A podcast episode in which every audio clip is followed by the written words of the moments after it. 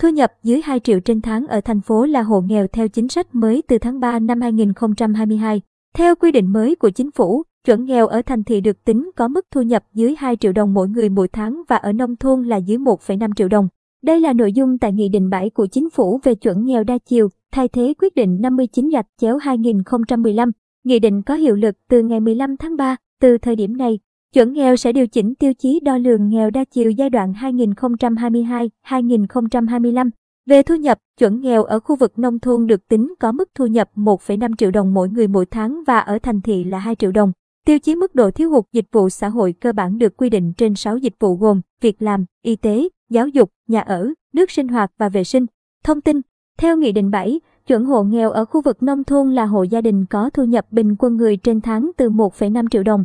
trở xuống và thiếu hụt từ 3 chỉ số đo lường mức độ thiếu hụt dịch vụ xã hội cơ bản trở lên. Chuẩn nghèo đa chiều được tính trên hai tiêu chí, tiêu chí thu nhập và tiêu chí mức độ thiếu hụt dịch vụ xã hội cơ bản.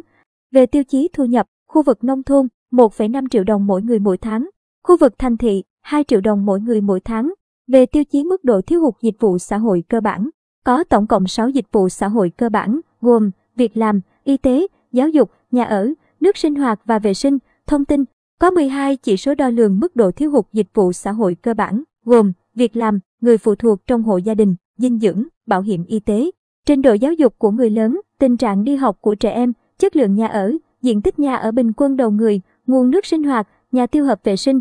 sử dụng dịch vụ viễn thông, phương tiện phục vụ tiếp cận thông tin, dịch vụ xã hội cơ bản, chỉ số đo lường mức độ thiếu hụt dịch vụ xã hội cơ bản và ngưỡng thiếu hụt quy định tại phụ lục ban hành kèm theo nghị định này. Chẳng hạn về vấn đề nhà ở thì chỉ số đo lường mức độ thiếu hụt về dịch vụ xã hội được tính trên hai chỉ số là chất lượng nhà ở và diện tích nhà ở bình quân đầu người. Về chất lượng nhà ở, hộ gia đình đang sống trong ngôi nhà, căn hộ thuộc loại không bền chắc trong ba kết cấu chính là tường, cột, mái thì có ít nhất hai kết cấu được làm bằng vật liệu không bền chắc. Về diện tích nhà ở bình quân đầu người của hộ gia đình, nhỏ hơn 8 mét vuông. Trước đó, theo Bộ Lao động Thương binh và Xã hội, thực tiễn áp dụng chuẩn nghèo ở nước ta đã phân loại hộ nghèo thành hai nhóm, hộ nghèo về thu nhập và hộ nghèo về thiếu hụt dịch vụ xã hội cơ bản. Tuy nhiên, việc xác định hộ nghèo chỉ dựa trên tiêu chí duy nhất là thu nhập không phù hợp với phương pháp luận, bản chất nghèo đa chiều, chưa nhận diện đúng và làm rõ nguyên nhân nghèo. Hiện các cơ chế, chính sách, giải pháp giảm nghèo chủ yếu tập trung hỗ trợ hộ nghèo về thu nhập dẫn đến sự bất bình đẳng về thụ hưởng chính sách giữa các nhóm hộ nghèo nên việc quy định cụ thể ở trên hết